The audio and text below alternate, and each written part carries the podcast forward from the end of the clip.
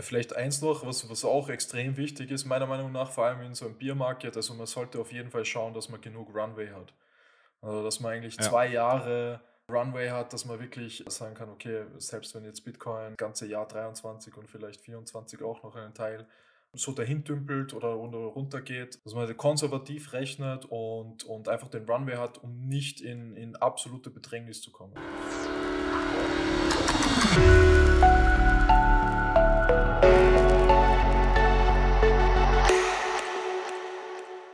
Ja, hallo und herzlich willkommen zu einer neuen Folge von Der Bitcoin Effekt. Wir wollen hier über Bitcoin und Business sprechen und haben wieder spannende Gäste mit dabei. Aber zuerst mal hallo Martin. Hello.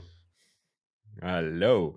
So, und heute dürfen wir begrüßen den Dominik und den Daniel von einundzwanzig Bitcoin. Das freut uns sehr, dass wir heute mal über euren Weg des, der einundzwanzig Bitcoin App sprechen und was es für euch bedeutet, ein Bitcoin-Unternehmer zu sein.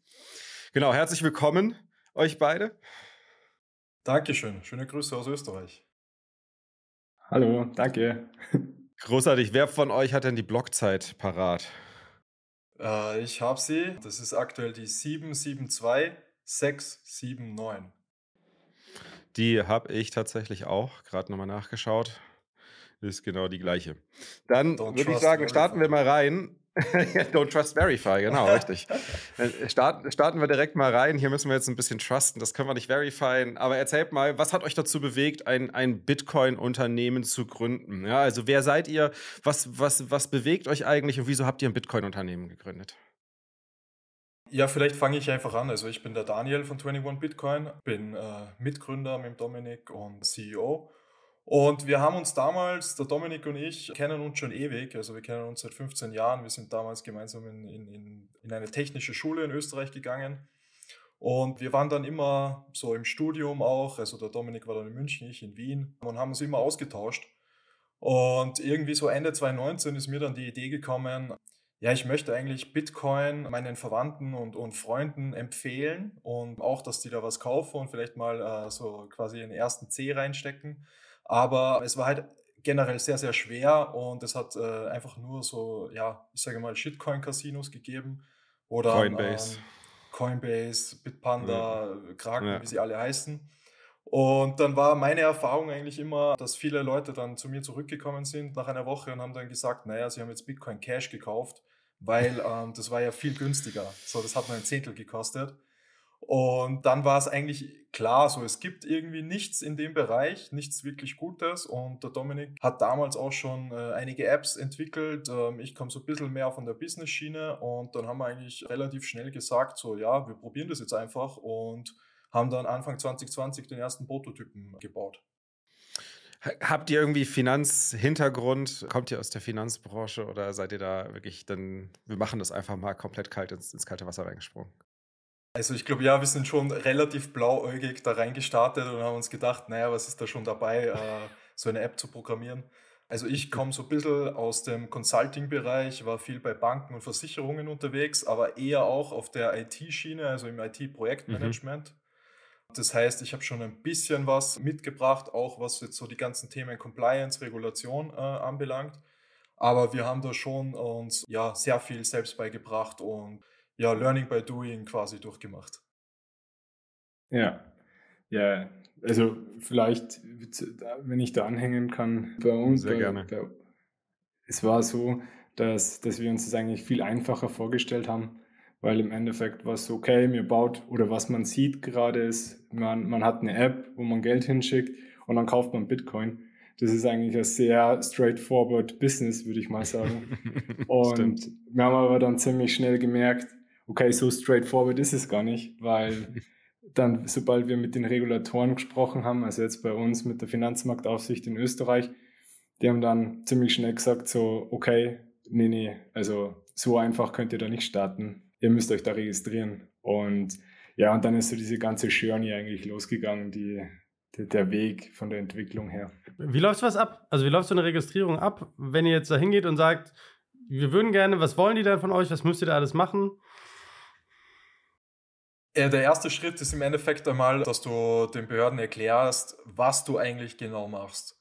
Das war jetzt Anfang zwanzig zwanzig, da wurde damals auch dann die Registrierungspflicht in der E U gerade erst eingeführt. Das heißt, die meisten Behörden hatten jetzt noch nicht so viel äh, zu tun mit dieser Materie. Das heißt, wir haben eigentlich mal äh, zwei, drei, vier Monate damit verbracht, eigentlich wirklich zu erklären, was wir da ganz genau machen, das zu definieren und, und dann in Skype-Calls auch mit, mit, mit den Behörden ja, das durchzugehen. Und im Endeffekt ist dann darauf äh, hinausgelaufen, dass es, äh, das ist ein registrierungspflichtiges Geschäftsmodell, das wir haben, also Fiat-Währung in Bitcoin zu tauschen und, und äh, vice versa. Und dann gibt es eben so ein Registrierungsverfahren. Das kann man sich so vorstellen wie einen Lizenzantrag. Es ist zwar keine Lizenz, es ist eine Registrierung aktuell in der E U, aber im Endeffekt wirst du dann mehr oder weniger wie eine Bank. Du musst ein Risikomodell haben, du musst vorweisen, ja auch äh, einen Businessplan mehr oder weniger, du musst das Geschäftsmodell beschreiben, du musst auch quasi persönlich zuverlässig sein. Äh, ja, und du, du brauchst einfach sehr, sehr viele Prozeduren und musst äh, der, der Finanzmarktaufsicht im Endeffekt darlegen, wie du das handeln kannst. Mhm. Also ziemlich viele Prozess, Prozessschritte und, und Arbeit mit den Behörden. Da muss man ja schon irgendwie auch die Geduld und die Energie für aufbringen und eine starke Vision vor Augen haben. Wie, wie schaut eure Vision aus? Also was ist, was ist eure Grand Vision? Warum, warum macht ihr das? Warum tut ihr euch dieses, diese Märtyre an? Ja, eine sehr, sehr, sehr valide, gute Frage. Aus unserer Perspektive ist, ist Bitcoin einfach das Finanzsystem von morgen. Also äh, wir glauben, das, das wird jetzt auch nicht in den nächsten ein, zwei Jahren passieren, aber es wird mehr und mehr auch die Infrastruktur von Bitcoin genutzt. Und wir glauben einfach, dass das ein, ein Riesenteil unseres Finanzsystems werden wird. Und äh, wir möchten auch mit unserer, also mit, mit der einundzwanzig Bitcoin App haben wir gestartet als, als einfache Brokerage, der man sehr, sehr einfach Bitcoin kaufen kann, Bitcoin verkaufen kann, das auch in größeren Volumen. Wir sehen das ja auch jetzt, äh, viele Leute kaufen auch jenseits der hunderttausend Euro. Aber wir möchten schon den Weg einschlagen und, und sagen, wir möchten für Bitcoin und für, für Leute, die Bitcoin besitzen, eine, eine allumfassende Finanzdienstleistung bieten. Das heißt, mhm. äh, irgendwann werden Leute, also mehr Leute werden Bitcoin besitzen und irgendwann wollen die auch was damit machen. Also äh, Store of Value ist, ist wahrscheinlich so aktuell der größte Use Case, aber irgendwann möchtest du da, da mit deinem Bitcoin in der, äh, in der Ökonomie oder in der Wirtschaft auch die benutzen, sei es als, als, mhm. als Security, als Hinterlegung für Kredite oder äh, wirklich im Zahlungsverkehr. Zum Beispiel das Lightning-Netzwerk ist da ja sehr, sehr äh, spannend gerade und ich glaube auch so, dass das in, einfach in den nächsten fünf bis zehn Jahren ja fast alle Teile in, in, der, in der Finanzindustrie betreffen wird. Also im Prinzip dem, dem null acht fünfzehn Bürger einen einfachen Zugang zum Bitcoin-System zu geben und eine Dienstleistung drum rundherum anzubieten, um es in den Menschen so einfach wie möglich zu machen. Was heißt einfach? Genau, wie, wie, wie, also wie, wie, wie macht ihr das einfach? Was unterscheidet das im, in der Optik von, keine Ahnung, jetzt einer Kraken-App oder so? Mhm. Ja, erstens mal, dass dadurch, dass wir uns halt nur auf Bitcoin fokussieren, können wir halt viele Prozesse viel, viel einfacher dar, äh, darstellen. Mit, mit, du kommst mit viel weniger Klicks zu deinem äh, Ergebnis, das, das du haben möchtest, weil du eben diese ganzen Schritte nicht hast, du hast diese ganze Verwirrung nicht von hunderttausend Coins und du kannst halt sehr viele äh, Sachen abstrahieren und kannst es dem User eben ja, einfacher machen. Und das ist auch das Feedback, was, was wir bekommen. Das ist, glaube ich, so unser U S P. Wir sind, wir sind wirklich sehr, sehr einfach. Du kannst, also jeder kann die App benutzen. Wir haben Leute, die sind achtzig plus und nutzen die App, ohne dass, dass jemand die für sie einrichtet. Und ich glaube, das ist halt bei Kraken oder, oder anderen Börsen sehr, sehr schwer. Du musst zuerst, du musst zuerst mal verstehen, was sind überhaupt Market Orders, was sind Limit Orders. Das ganze Interface ist, ist sehr komplex. Hat natürlich auch seine Daseinsberechtigung, also extrem coole Plattform auch. Aber ich glaube, es, also wenn man wirklich Bitcoin in die Masse bringen möchte, dann muss man das runter abstrahieren. Wir schauen zum Beispiel auch, bei uns heißt es nicht Bitcoin Withdrawals oder Bitcoin Auszahlungen, sondern es heißt wirklich Bitcoin versenden und wir versuchen halt sehr, das ganze Interface sehr, sehr easy zu machen und um in wenigen äh, Schritten eben zum Ergebnis zu kommen. Ja. Mhm. Dass natürlich die Komplexität für- bei einem, bei einer Broker-Dienstleistung deutlich weiter runtergebraucht werden kann im Vergleich zu einem Exchange und das natürlich sowas wie Limit Order oder Maker, Taker Order und sowas, dass man das alles als, als äh, in einem Broker-Interface nicht braucht, ist klar. Jetzt haben wir aber in Europa ja oder vor allem auch im deutschsprachigen Raum ja einige Broker-Apps mittlerweile am Start, also oder Apps beziehungsweise Services, wenn wir über Pocket Bitcoin, Relay, die anderen fallen mir gar nicht alle ein, aber es gibt ja noch äh, einige mehr. Äh, Coinfinity natürlich, ganz wichtig auch mit dabei, ganz vorne. Wie, wie, wie unterscheidet ihr euch jetzt in eurem Angebot von den anderen Angeboten, die jetzt im deutschsprachigen Raum ja sehr prominent unterwegs sind? Ja, ich glaube, da haben wir ganz klare Trennung. Also wir sind, glaube ich, eine der einzigen oder die einzige App, die äh, also Bitcoin-Only-App, die wirklich auch einen Custodial-Ansatz hat. Das heißt, im ersten Schritt, du hast als Kunde bei uns immer die Möglichkeit, dass wir deine äh, Bitcoin verwahren. Und das machen wir aus dem Grund, weil wir die Einstiegshürde äh, so einfach wie möglich machen wollen. Das heißt, wenn ein User jetzt oder ein Nutzer mal äh, fünfzig Euro in Bitcoin investieren möchte und, und einmal einen kleinen Teil kaufen möchte, geben wir dem User eben die Möglichkeit, dass, dass er auch sich jetzt im ersten Schritt nicht äh, damit auseinandersetzen muss, wie funktioniert jetzt eine Hardware-Wallet, wie kriege ich meine Coins jetzt da runter. Aber wir kombinieren das eben, dass wir sagen, okay, wir educaten den Kunden auch auf dem Weg dahin.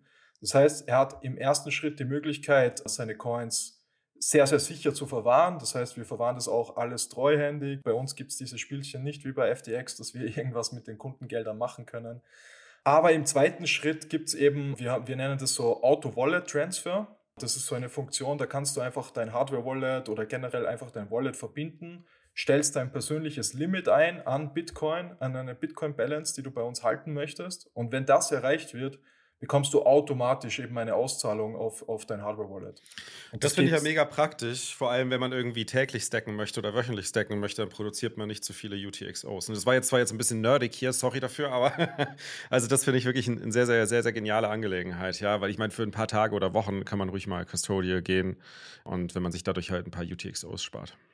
Genau, und das ist eben unser Ansatz. Also erstens mal Kosten sparen und es, es halt flexibel machen. Und wir merken das auch, Nutzer, die das anfangs noch nicht nutzen und dann ja immer weiter Bitcoin kaufen, fragen uns dann teilweise auch, beziehungsweise wir, wir automatisieren das dann auch, dass, dass man dem User einfach so das dann mitgibt. Und äh, aus unserer Sicht ist es halt sehr, sehr wichtig, dass äh, der Kunde Bescheid weiß, was heißt es, Custodial und Non-Custodial und was sind die Vor- und Nachteile. Aber wir ja, sehen super. schon, dass, dass glaube ich, die, die breite Masse, wenn man die jetzt aktuell erreichen will, wird es wahrscheinlich schwierig sein, das wirklich komplett self-custodial zu machen. Aber der Weg äh, ist ganz klar, geht dahin und wir möchten aber dem User einfach die Entscheidung geben und, und ihn quasi so bei dieser Journey äh, begleiten. Also wir sehen es auch zum Beispiel, wir haben einige Nutzer, du kannst äh, dieses Auto-Wallet-Transfer-Feature kannst du auch so nutzen, dass du einundzwanzig Bitcoin komplett non-custodial nutzt. Das heißt wirklich, jeder Kauf geht innerhalb von äh, fünfzehn Minuten, zehn Minuten auf deine, auf deine Wallet. Auch schneller als wie jetzt bei allen anderen Providern. Und ich glaube, das andere, was uns noch unterscheidet, du kannst auch deine Fiat-Token, also deine Euro bei uns parken, wenn du möchtest. Und also du musst nicht immer direkt kaufen, sondern du kannst sagen, ja, ich, ich parke jetzt mal äh, tausend Euro und kaufe dann, äh, wenn mir der Preis äh, gefällt und habe nebenbei auch meinen Sparplan laufen, der dann automatisch äh, in Bitcoin investiert. Äh, und, und du bist einfach sehr flexibel. Womit, was, was mir gerade dazu einfällt, wer ist denn eure korrespondierende Eurobank? Mit wem arbeitet das ist ihr? Die, die Volksbank Raiffeisenbank in Mitterfelden Bayern. In Deutschland. Mitterfelden, ah, okay. Also nicht Bayern-Mitte, sondern Mitterfelden ist auch sehr offen für, für Krypto offensichtlich. Okay, interessant. Und woher kriegt ihr die Bitcoin? Also habt ihr ein eigenes Orderbook? Habt ihr ausreichend Leute, die Bitcoin verkaufen? Oder, also, weil, weil ich, also in, in, in meiner Wahrnehmung seid ihr eigentlich die. Für Leute kaufen Bitcoin, aber nicht so sehr für die verkaufen das. Das heißt, woher kriegt ihr die Bitcoin? Ja, also wie du schon sagst, ich glaube, äh, unser, unser Volumen äh, ist, ist fünfundneunzig Prozent äh, sind Käufe. Das heißt, wir haben wirklich äh, Stacker und, und Leute, die langfristig in Bitcoin investieren. Woher wir die Bitcoin bekommen, äh, wir haben einfach Liquidity Provider im Hintergrund angebunden. Und also wir haben kein eigenes Orderbook, sondern wir kaufen die Bitcoin äh, extern zu. Und geben dem Kunden einfach den besten Preis äh, weiter. Mit wem macht ihr das? Wir, wir haben da einige große Exchanges angebunden. Okay, geheim. Ja gut, du hast, du bist, du schaust halt, wo kannst du, auf welchem Exchange kannst du zu welchem Zeitpunkt am günstigsten kaufen, ne? Und das kannst du halt voll automatisieren und damit halt den besten Preis für Nutzer rausholen. Da gibt es auch Software-Tools, um das voll ja, zu gut, automatisieren ja, ja. mittlerweile. Ja. Also das ist, da ist, glaube ich, nichts Geheimes dran, für Broker so zu operieren. Ja, gibt mittlerweile auch extra Provider, die dir ein Interface bieten und du hast dann eigentlich mhm. mehrere Provider angebunden, ja. Ja, und kannst dann das Trading auch dann direkt an deine eigenen Systeme anschließen und vollautomatisieren und sowas alles. Genau, ist meistens natürlich auf Krypto ausgelegt, aber funktioniert auch für, für Bitcoin dann, ne? Ja, Bitcoin hat natürlich die beste Liquidität, also. Ja, genau.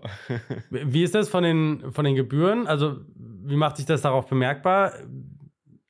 Meine Annahme wäre ja zum Beispiel, wenn du ein eigenes Orderbook betreibst, bist du in der Lage, einen besseren Spread anzubieten. Definitiv, also du bist äh, sicher auf einer, wenn du auf einer Exchange Bitcoin kaufst, bist du sicher ein bisschen günstiger, aber du hast halt, ja, dafür eben diesen ganzen Service nicht und diese Einfachheit nicht. Mhm.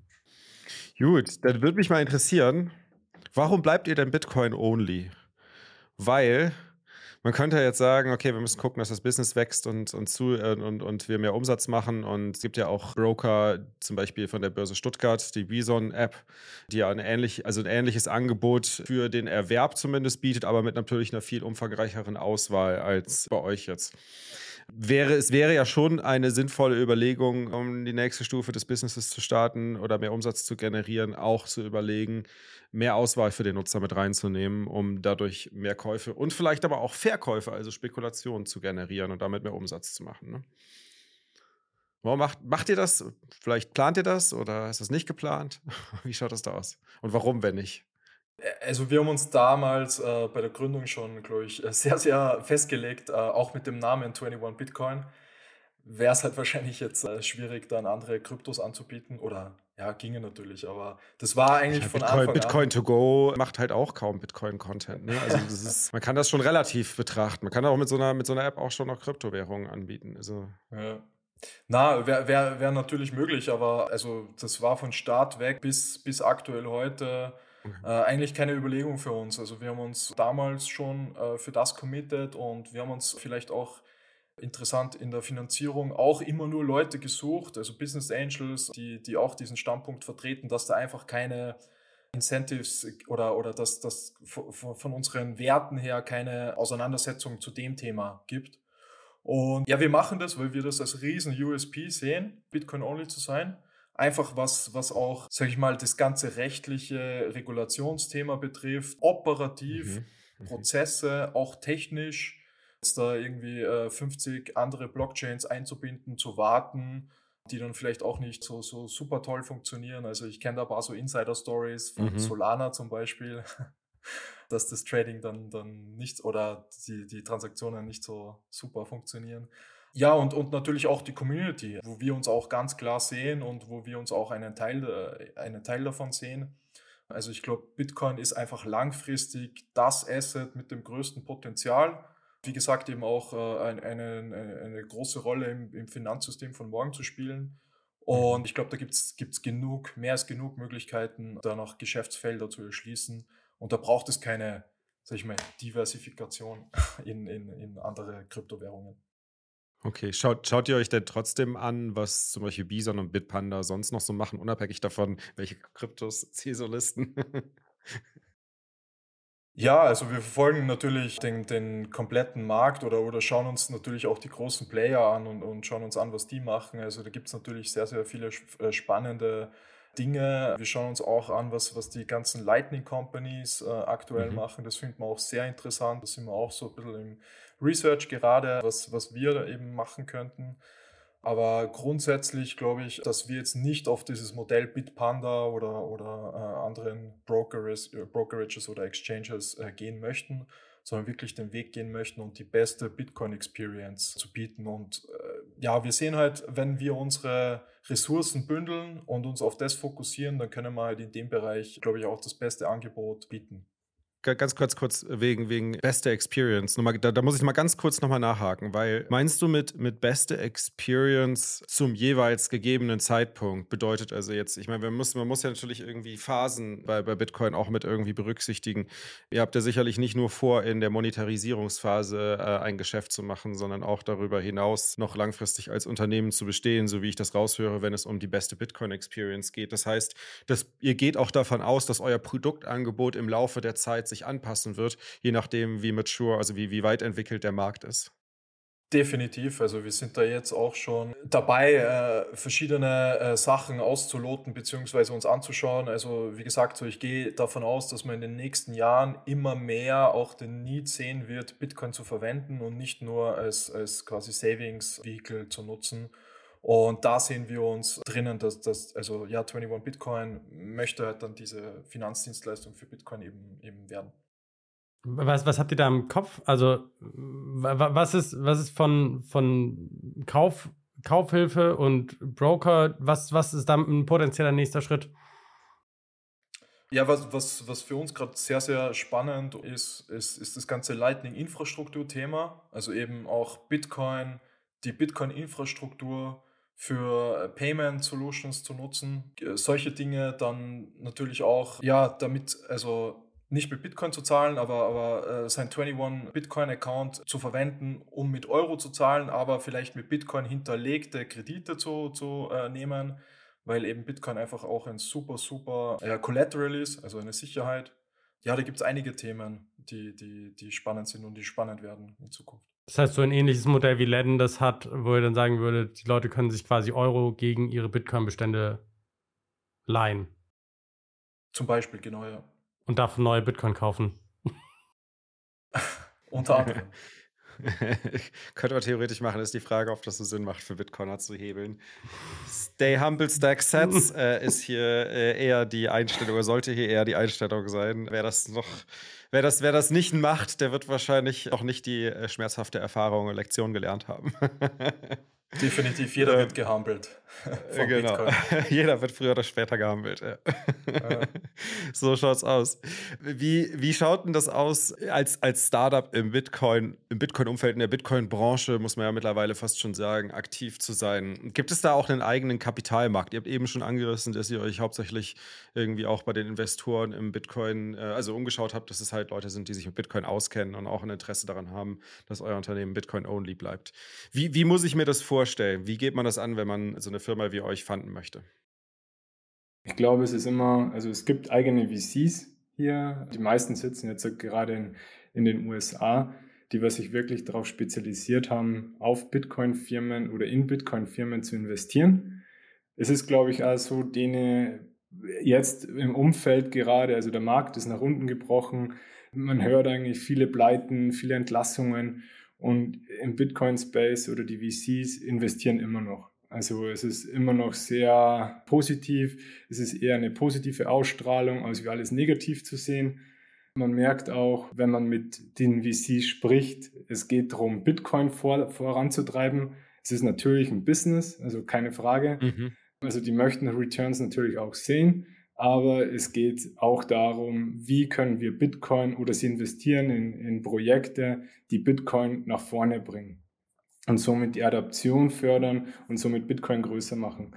Also es ist sehr, ich würde sagen, es ist jetzt kein konventionelles oder wie, wie konventionelle V Cs mhm. agieren, wo es wirklich, wie du vorher schon gesagt hast, dass man sagt, okay, hey, ihr, ihr bietet jetzt mehrere Coins an und dann tra- schaut ihr, dass die Leute so viel kaufen, verkaufen, wie es geht, dass man Umsatz steigert, sondern es ist eine ganz eine andere, eine große Vision oder Mission dahinter. Und das ist eigentlich wirklich wichtig, ja. Aber, aber wer, wer sind die V Cs von, also sind das hauptsächlich irgendwie alte Whales, die einfach jetzt überlegen, was sie mit ihren, mit ihren Tausenden von Bitcoin aus zweitausendzehn machen sollen? Oder sind das irgendwie Investmentfirmen, die beschlossen haben, das Thema Bitcoin ist geil? Also wer sind das?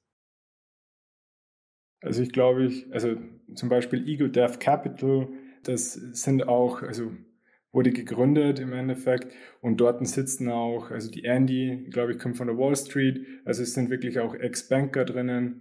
Es ist ich würde jetzt nicht sagen, dass das einfach nur einzelne Personen sind, sondern es ist wirklich sehr professionell auch schon aufgesetzt. Also es ist jetzt nicht irgendwie kleine Fonds oder kleine Einzelpersonen, die in bestimmte Firmen investieren, sondern es ist wirklich, ja, oder Stillmarkt. Ökosystem schon vorhanden, ne? Genau, es ist ein Ökosystem. Es gibt natürlich Business Angels oder Syndikate wie Lightning Ventures, die super coole Sachen machen und Projekte finanzieren, also wo sich Investoren anhängen können in so ein Syndikat zum Beispiel und dann gemeinsam in ein Projekt investieren. Aber klar, es gibt auch viele Business Angels, würde ich mal sagen, so wie es jetzt in unserem Fall ist. Also wir sind mit Business Angels finanziert.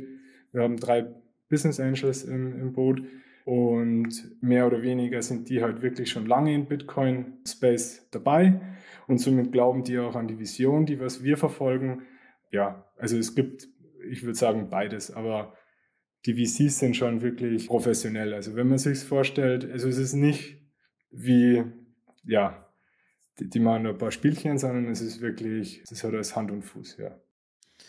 Wenn man jetzt, wie ihr, also wenn man, wenn man jetzt sein, seine eigene Firma gründen möchte oder vielleicht auch schon gegründet hat und sagt jetzt, wie ihr das auch gemacht habt, man möchte halt Kapitalgeber haben, die die gemeinsame Vision von Bitcoin teilen und in ein, ein Projekt gerne investieren möchten, was halt diese Vision mit vorantreibt. Wie, wie geht man das am besten an? Also macht man da, wie, wie recherchiert man die am besten? Wie schreibt man die an? Ist es, ist es sinnvoll, auf Konferenzen zu gehen? Ist es sinnvoll, ein Netzwerk zu haben? Was ist das eure Erfahrung? Ja, von bis. Also ich glaube, was mittlerweile ja so ein bisschen der Town Square ist, Twitter natürlich.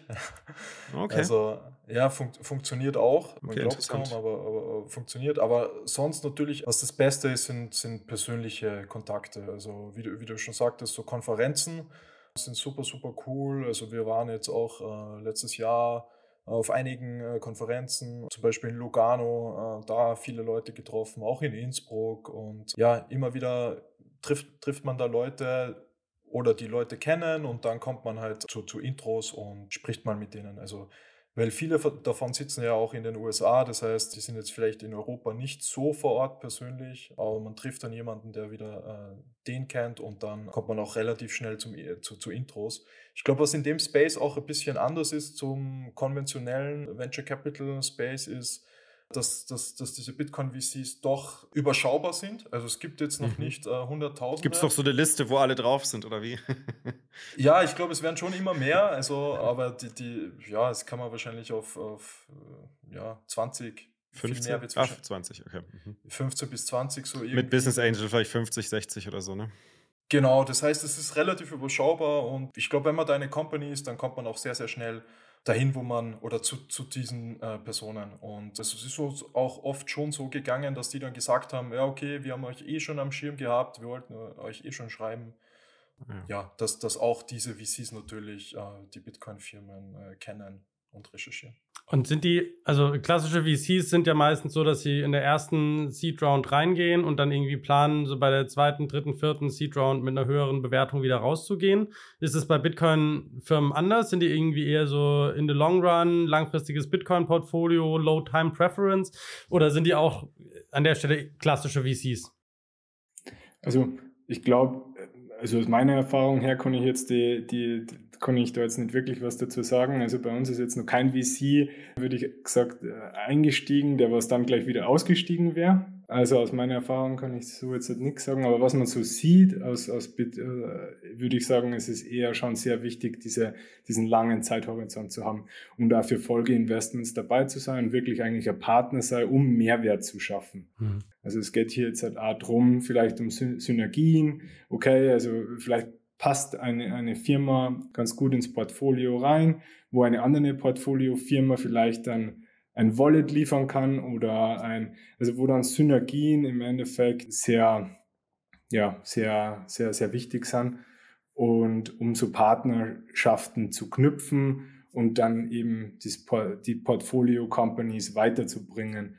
Also es ist eher ein gemeinsames Miteinander, um Bitcoin nach vorne zu bringen, so würde ich es jetzt mal definieren. Das ist ja das, was ganz spannend also ist. Ne? Das ist also viele, viele V Cs mhm. oder ein guter, ein guter V C, dessen Hauptwert ist ja nicht mal unbedingt sein Geld, sondern häufig sein Netzwerk, seine Kontakte, seine Opportunities, die er dir öffnen kann, sein Wissen, was er hat, womit er dich beraten kann, damit du halt aus dem Geld auch tatsächlich was Wichtiges machen kannst und das Geld ist gar nicht mal unbedingt das Wichtigste.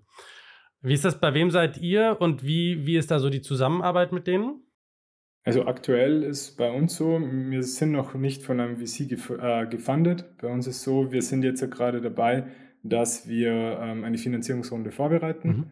Kann man vielleicht auch dazu sagen, es ist viel Arbeit. Also man, man unterschätzt es. Also ich hätte mir eigentlich immer früher, oder man, man hat, jeder sagt ihm das, so okay, hey, plan wirklich Zeit ein, es dauert, auch die ganzen Prozesse aufzusetzen, beziehungsweise diese Connections zu, zu, zu erlangen. Also es ist nicht so, dass man jetzt sagt, okay, man, man spricht einmal und dann ist so, ah, okay, ja, es passt zueinander und ich finde das Projekt cool und der investiert dann sofort, sondern das ist ein Prozess. Also man muss sich eigentlich die Kontakte aufbauen, dann ist es ein, äh, ein Prozess, wie das Projekt evaluiert wird, dann natürlich auch eine Verhandlungssache jetzt, wie eine Bewertung stattfindet oder in, mit welchem Vehikel investiert wird. Also es gibt ja auch unterschiedlichste Möglichkeiten und, und du brauchst diese Dokumente, die du für, für diese V Cs oder was die auch sehen wollen, und das ist, glaube ich, auch ganz wichtig für einen selber,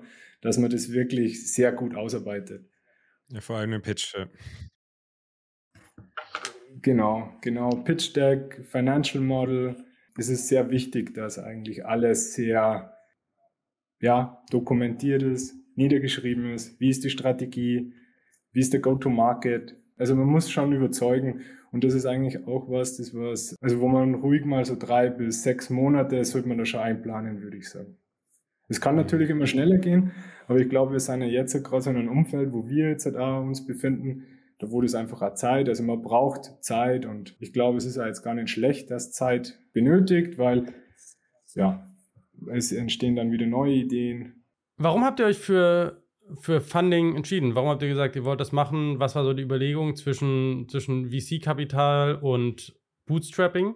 Ja, also warum haben wir uns für Business Angels und V Cs entschieden? Grundsätzlich ist so, dass mittlerweile äh, so, so ein reguliertes Startup, das wir sind, oder in diesem regulierten Umfeld, in dem wir uns bewegen, ist es wahrscheinlich nicht mehr so einfach, das Boot äh, zu bootstrappen. Das heißt, äh, ja, es, es fallen Anwaltskosten an, es muss einfach mhm. dann schon im Vorfeld einiges investiert werden, um überhaupt einmal den ersten Trade quasi machen zu können, beziehungsweise den ersten Kunden äh, onboarden zu können.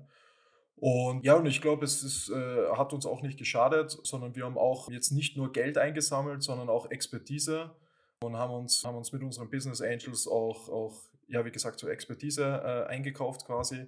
Die, wir haben zum Beispiel einen, der, der arbeitet wirklich auch operativ mit, äh, zwanzig Stunden ungefähr, also so, oh, nice. so die Hälfte der Woche. Ähm, und der unterstützt uns einfach in vielen, vielen Belangen. Und ja, ich glaube, äh, es war, war die richtige Entscheidung und es ist, ist wichtig, um, um eben auch äh, relativ schnell das zu starten und dann auch hochzukommen. Und ja, also man kann das coolste Produkt auch machen, aber wenn das, wenn das auch keiner sieht und äh, ja, wenn man, wenn man da jetzt nichts investiert, äh, in, in zumindest in, in kleine Werbungen, zielgerichtete Sachen, dann, dann ist halt auch schwierig, das, das Boot zu strappen. Aber ist natürlich, äh, kommt immer darauf an, in welcher Branche man sich befindet. Ich glaube, jetzt in dem regulierten Umfeld wird es halt immer, immer schwer, schwerer, mhm. das wirklich ähm, ohne Funding auch zu machen.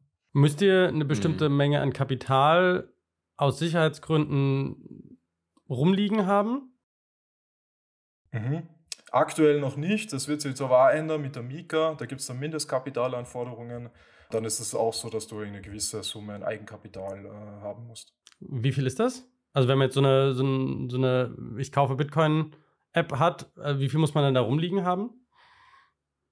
Ich glaube, das ist, also es gibt jetzt keinen fixen Wert, es gibt da mehrere Schwellenwerte, aber es fängt, glaube ich, so bei hundertfünfzigtausend Euro an und hm. geht aber hoch bis siebenhunderttausend, achthunderttausend.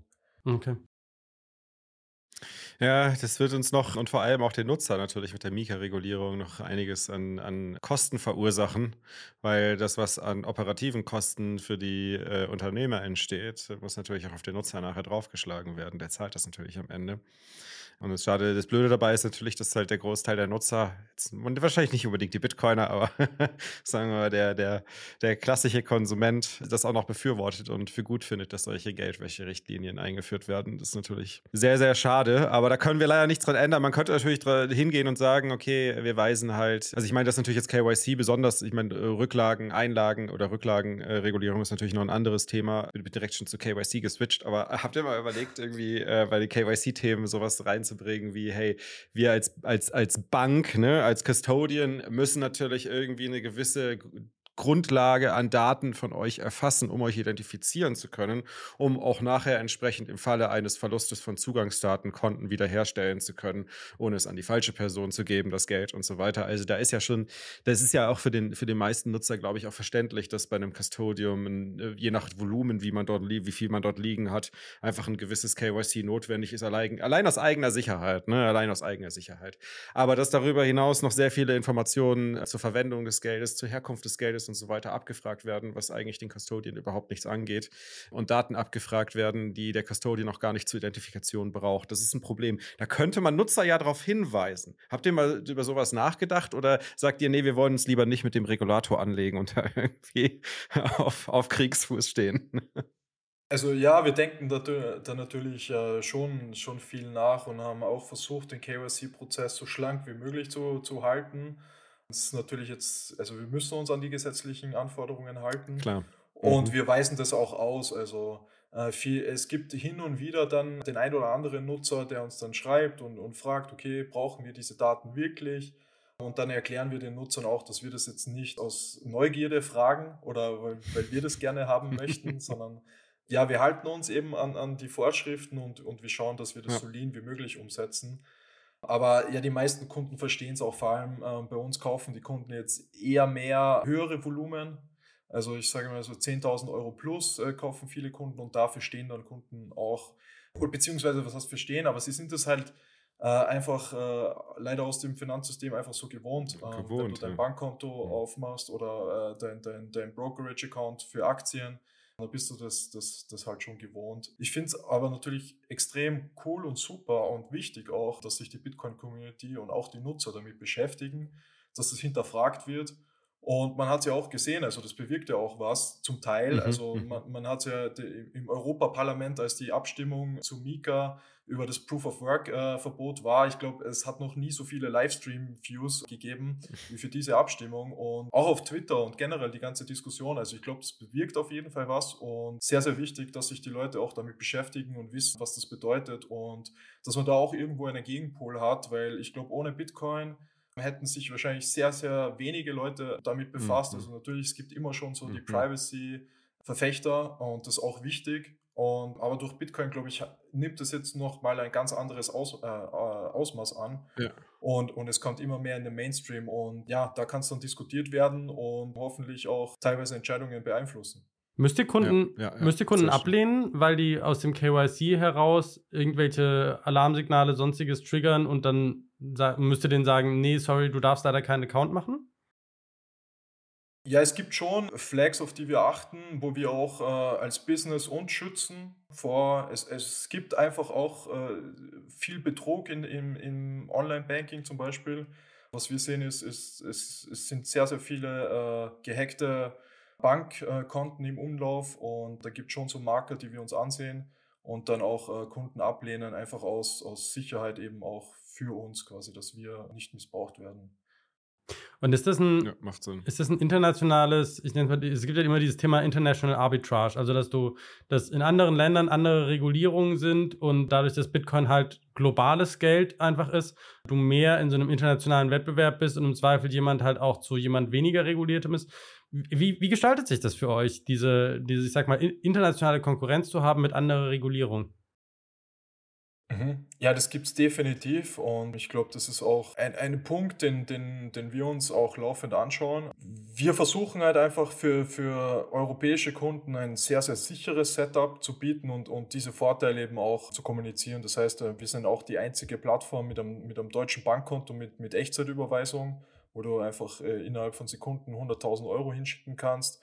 Genau, wir haben, wir haben Custody und ja, und das ganze Setup, wir, wir halten alle Funds treuhändig, das heißt, im Falle einer Insolvenz hast du trotzdem deine Eigentums- und Aussonderungsrechte äh, auf alle deine Assets und das versuchen wir halt einfach auch dem Kunden zu kommunizieren. Natürlich gibt es jetzt vielleicht irgendwo äh, im Ausland, auf den Bahamas oder wo auch immer, Börsen, die sich an weniger Regeln halten müssen, haben dann natürlich andere Trade-offs. Also ich glaube, das ist immer so ein, äh, ja, kommt, kommt auf den Nutzer mhm. an, was er gerne möchte. Und es ist auch wichtig, so dass, dass, dass, dass der Kunde einfach Auswahl hat und dass ja, Konkurrenz da ist, weil dann bleibt eben keiner stehen und, und der Kunde hat, hat im Endeffekt dann die Wahl. Das heißt, ist das, also ja. wir hatten ja auch die, die Diskussion zum Beispiel mit dem Sven von der, von der Börse Stuttgart und ich frage mich, also ne, es kann natürlich auch genau andersrum sein. Es kann ja sein, dass dieses Sicherheitsding, was wir im Prinzip machen, dass dieses Trust-Thema möglicherweise ein, ich sag mal, geografischer Vorteil ist, dass Leute halt sagen, okay, ich gehe mal lieber zu einer deutschen Börse, weil die sind stärker reguliert als mhm. ne, zu der auf den Bahamas und dass man dann halt hingeht und sagt, okay, das ist ein, das ist ein Vorteil, deshalb kommen Leute dann eher hierhin, wo die Regul- Regulierung stärker ist. Ja, das ist definitiv auch so. Also das, das große Thema, das, das ich sehe, ist, der Kunde muss einfach die Möglichkeit haben, seine Bitcoin selbst auch zu verwahren und das muss, muss ihm einfach gemacht werden. Es gibt natürlich auch Player jetzt in Deutschland, die, die damit werben, ja, Bitcoin und, und du kannst jetzt bei uns auch Bitcoin kaufen, wir sind riesengroß reguliert, aber du kannst dann nicht mal deine Bitcoin halt selbst ähm, in Custody mhm. nehmen. Und ich glaube, das, das muss einfach auch von der Community, oder wird das eh teilweise ähm, auch auf Twitter und, und in, in den sozialen Medien auch gefordert. Und ich glaube, Revolut hat ja dann auch schon nachgezogen. Da war das ja am Anfang auch nicht möglich, ist jetzt aber äh, mittlerweile auch schon möglich. Und äh, das sehe ich einfach einen super, super wichtigen Punkt. Wie, wie schaut das eigentlich aus? Ich glaube, das könnte jetzt viele Zuhörer und Zuschauer auch interessieren. Wie schaut das eigentlich aus mit Bull- und Bear-Market? Wie, wie geht ihr als Unternehmer damit um? Wie geht ihr mit dem Unternehmen damit um? Ich gehe mal davon aus, dass ihr jetzt nicht alle Unternehmensgelder äh, in Bitcoin haltet äh, und direkt nach, Fund, nach der ersten Funding-Runde YOLO All-In gegangen seid. Aber erzählt mal so ein bisschen, wie, wie, wie geht man mit so einem Bärenmarkt um?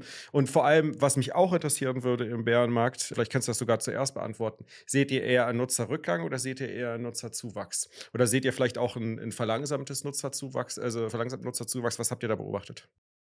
Ja, das, was wir sehen, wir sind ja im April zweiundzwanzig äh, gestartet, das heißt, wir sind eigentlich mitten im Bärenmarkt so wirklich live gegangen mit unserer, mit unserer App. Das heißt, wir können jetzt dann noch leider wenig Bull-Market-Daten vergleichen. Aber was wir sehen Guter ist, Punkt. Dass es auf jeden Fall für einen Bärmarkt, also extremes, extreme Nachfrage an Bitcoin gibt. Wir haben jetzt auch November, Dezember die, die mit Abstand besten Monate gehabt. Jänner schaut auch wieder super aus. Also wir sehen eigentlich den Bärmarkt nicht so wirklich. Das heißt, es ist jetzt nicht so, dass, dass, dass die, die Leute nicht ähm, interessiert werden. Und wir merken es auch in den Gesprächen. Inflation ist einfach ein Riesenthema. Leute sind überzeugt, dass das Bitcoin auch wieder ähm, nach oben geht und sehen halt jetzt auch die Chance. Wir sehen das auch ganz gut immer, wenn der Preis dann äh, ja, ein bisschen mehr droppt, dann kaufen die Leute wirklich mit Echtzeitüberweisungen äh, wie verrückt den Dip und, und äh, schicken so. uns dann... Also nicht, ja. nicht nur das, das Bitcoin-Volumen geht hoch, was ja dann logisch wäre, weil ja Bitcoin viel günstiger ist, aber auch gleichzeitig das Euro-Volumen geht hoch. Genau, genau, das geht auch hoch. Ach, krass. Und was wir halt jetzt sehen ist, dass einfach ja fünfundneunzig plus des Volumens sind einfach Käufe. Also ich glaube, das wäre mal vielleicht, wenn Bitcoin dann irgendwann mal wieder, wieder gegen die dreißigtausend, vierzigtausend oder äh, hochgeht oder generell hochgeht, mhm. dann werden wir wahrscheinlich auch ein bisschen mehr Verkäufe sehen. Aber so grundsätzlich, also wir haben, wir merken auf jeden Fall, es gibt sehr, sehr, sehr viel Interesse und viele Leute, die auch langfristig darin investieren. Also ich glaube auch siebzig, achtzig, siebzig Prozent ungefähr äh, unserer Nutzer machen auch wirklich D C A, kaufen, äh, kaufen monatlich oder wöchentlich, teilweise täglich. Aber wir haben auch sehr, sehr viele Leute, die dann eben auch mal einfach mehr reingehen und vor allem, wenn der mhm. Preis zurückgeht. Ja. Okay, dann sollten wir am besten nochmal sprechen, wenn der Bullenmarkt gestartet hat, mit was für einer Beschleunigung dann auf einmal das Nutzerwachstum zunimmt. Das würde mich mal sehr interessieren. Aber wie seid ihr jetzt, wie seid ihr jetzt irgendwie auch unternehmerisch mit, der, mit dem Bärenmarkt umgegangen, auch bezüglich Unternehmensgelder und Planungen? Und habt ihr euch darauf vorbereitet, dass es noch weiter runtergeht, als ihr gestartet seid? Also wie, wie muss ich mir das vorstellen? Also ich glaube glaub generell, also es ist sehr wichtig, dass man eigentlich in so einem so einen Bärmarkt jetzt halt einfach auch schaut, dass man wirklich gut haushaltet. Also es ist jetzt nicht so, dass man Geld ausgeben kann, wie's, wie, wie es einem lustig ist. Also man muss schon sehr gut überlegen, wohin das Geld gesteckt wird. Und ich würde jedem raten, dann eigentlich auch so eine, eine Planung aufzustellen, beziehungsweise, dass man, wie, wie man es priorisiert, wohin Also dass man jetzt nicht aus Gefühl heraus Sachen investiert oder mhm. sagt, okay, ich habe das Gefühl, das könnte so und so viel äh, uns bringen, ja, sondern dass man es halt wirklich eigentlich mit Daten auch validiert. Ich glaube, das ist sehr wichtig. Es hat, hat uns jetzt auch sehr geholfen, dass man wirklich sehr stark priorisieren lernt. Also wohin soll es gehen? Ah, jetzt mhm. halt auch von der Produktseite her würde ich es jetzt dazu sagen. Welche Features sollen priorisiert werden? Wie kann man sich hintenherum vielleicht auch operativ schlanker aufstellen? Also wie, was kann man automatisieren? Es werden super viele Sachen vielleicht am Anfang immer manuell gemacht, weil mhm. man lernt. Also es ist jetzt nicht so, dass er von, von, von Start an alles richtig machen kann, beziehungsweise alles automatisiert. Ja, oder weil das sich das Volumen vielleicht auch nicht für die Automatisierung lohnt an dieser besonderen Aufgabe oder so, ja. Genau, es, es verändert sich und, und dementsprechend ist, glaube ich, so eins der, der wichtigsten Sachen, ist, dass man lernt, wie priorisiert man richtig. Also mhm. so Smart Goals und die halt auch nicht einfach nur irgendwie setzt, weil man denkt, so ist, sondern dass man halt wirklich mit, mit Daten, mit also wirklich schon sehr gezielt davor geht und strukturiert. Ja, okay. Vielleicht eins noch, was, was auch extrem wichtig ist, meiner Meinung nach, vor allem in so einem Biermarkt, also man sollte auf jeden Fall schauen, dass man genug Runway hat. Also dass man eigentlich ja. zwei Jahre Runway hat, dass man wirklich sagen kann, okay, selbst wenn jetzt Bitcoin das ganze Jahr dreiundzwanzig und vielleicht vierundzwanzig auch noch einen Teil so dahin dümpelt oder runter geht, dass man konservativ rechnet und, und einfach den Runway hat, um nicht in, in absolute Bedrängnis zu kommen. Das heißt, ihr würdet auch, wenn jetzt zum Beispiel der Runway nicht mehr für vierundzwanzig Monate ausreichen würde, würdet ihr eure Burn-Rate auch reduzieren, um da wieder hinzukommen? Genau. Okay. Habt ihr, Spannend. Habt ihr einen Corporate-Account oder nur Privatkunden? Aktuell nur Privatkunden, ja. Habt ihr das in der Planung? Wann ist denn euer Bis... Ah, genau. Ja, also es, wir, haben, wir haben jetzt schon äh, immer mehr Anfragen auch bekommen und, und auch in Gesprächen. Das heißt, das ist definitiv was, was wir uns anschauen. Das ist auch nichts, was, was super, super komplex ist für uns umzusetzen.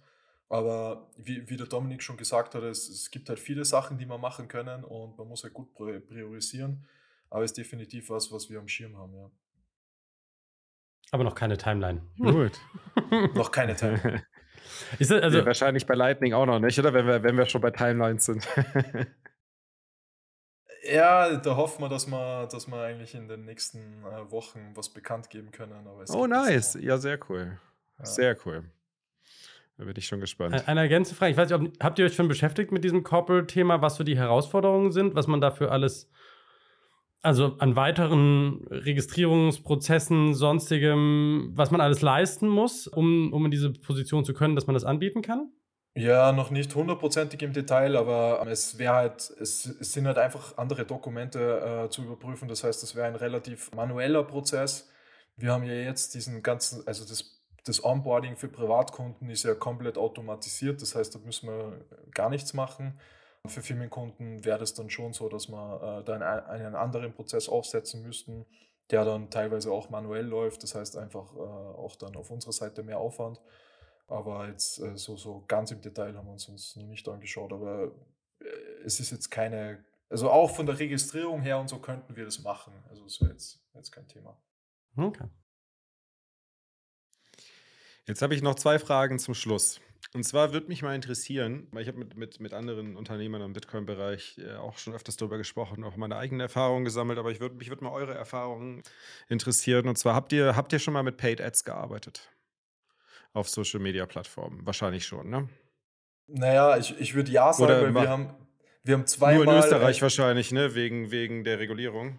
Genau, wir haben zweimal einen, einen äh, Twitter-Post gesponsert, aber es hat, hat nicht so funktioniert. Wir haben das einfach nur mal ausprobiert. Das heißt, okay. Wir machen eigentlich kein Paid, Paid Marketing. Okay, okay. Hätte, hätte mich mal interessiert, ob das bei euch funktioniert, weil bei den meisten Bitcoin-Unternehmern, mit denen ich gesprochen habe, inklusive bei mir selbst, hat es überhaupt nicht funktioniert. Also von daher alles, habt ihr bisher kein Geld verschwendet. Aber hätte mich mal interessiert, vielleicht, vielleicht hat, hat ja jemand da auch mal andere Erfahrungen. Also auch an die Zuhörer, Zuschauer, wenn ihr, wenn ihr irgendwie Erfahrungen habt mit Paid Ads im Bitcoin-Bereich, meldet euch mal bei mir, würde mich mal interessieren. Vor allem positive. Wie schaut es Ja, positiv, ja, negativ würde mich auch interessieren. Ne? Das war grundsätzlich die Erfahrung. Vielleicht, vielleicht wiederholen sie sich ja, vielleicht gibt es mal andere. Aber jetzt noch, noch äh, kurz ein anderes Thema. Und zwar, was, was sind so die Herausforderungen, die ihr gesehen habt, dadurch, dass ihr Bitcoin-only seid? Ja? Oder Schwierigkeiten auch vielleicht mit der Zielgruppe Bitcoiner oder auch die, die, die, das Umfeld der, der Bitcoiner, der Community. Wie, wie, was, was sind so, worauf sollte ein Unternehmer achten, wenn er sich in diese Branche begibt und diese Art von Menschen als Kunden aktivieren möchte? Ja, ich glaube, Bitcoiner sind generell sehr, sehr hinterfragende Personen. Das heißt, Bitcoiner stellen viele Fragen. Auf das sollte man sich einstellen. Also ich glaube, wenn man als Unternehmen überleben will, sollte man sehr, sehr transparent sein und äh, eigentlich äh, auf alle Fragen eine Antwort haben. Aber was wir auch merken ist, Bitcoiner sind extrem loyal. Das heißt, wenn jemand den Service oder, oder ein Produkt mal ausprobiert hat, also sind wir zumindest, dann bleiben, bleiben die, die Kunden auch. Aber so generell äh, natürlich so die ganzen Themen, äh, Custody, Privacy, K Y C, das sollte eigentlich, äh, sollte einfach alles Hand und Fuß haben und, und man sollte wissen, warum man, wie und, und wie man etwas macht, weil Bitcoiner eben schon auch äh, wirklich hinter die Kulissen blicken wollen und, und auch Fragen in die Tiefe stellen, was jetzt vielleicht du, du mit normalen Kunden jetzt nicht so hast. Okay. Das heißt, ihr merkt das auch bei den Supportanfragen, die bei euch reinkommen.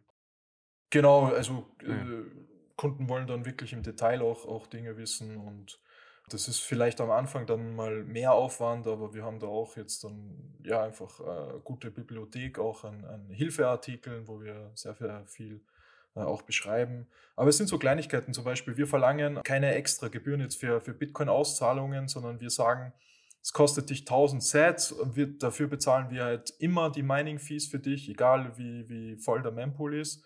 Und das sind nur so ganz kleine äh, Thematiken, wie man das dann benennt. Mhm. Und, und Bitcoiner hinterfragen das dann und, und schauen sie dann natürlich auch ähm, die Transactions im Block Explorer an, an und, und sehen sich dann an, okay, wie, wie setzen sich die Transaktionen zusammen und, und zahlt sie da nicht drauf und, und sind halt sehr, sehr neugierig auch. Interessant, interessant. Okay, cool. Aber das ist ja eher was Positives. Gibt es noch Herausforderungen mit dieser Zielgruppe oder, oder würdet ihr sagen, das ist eher grundsätzlich ein positives Erlebnis eher?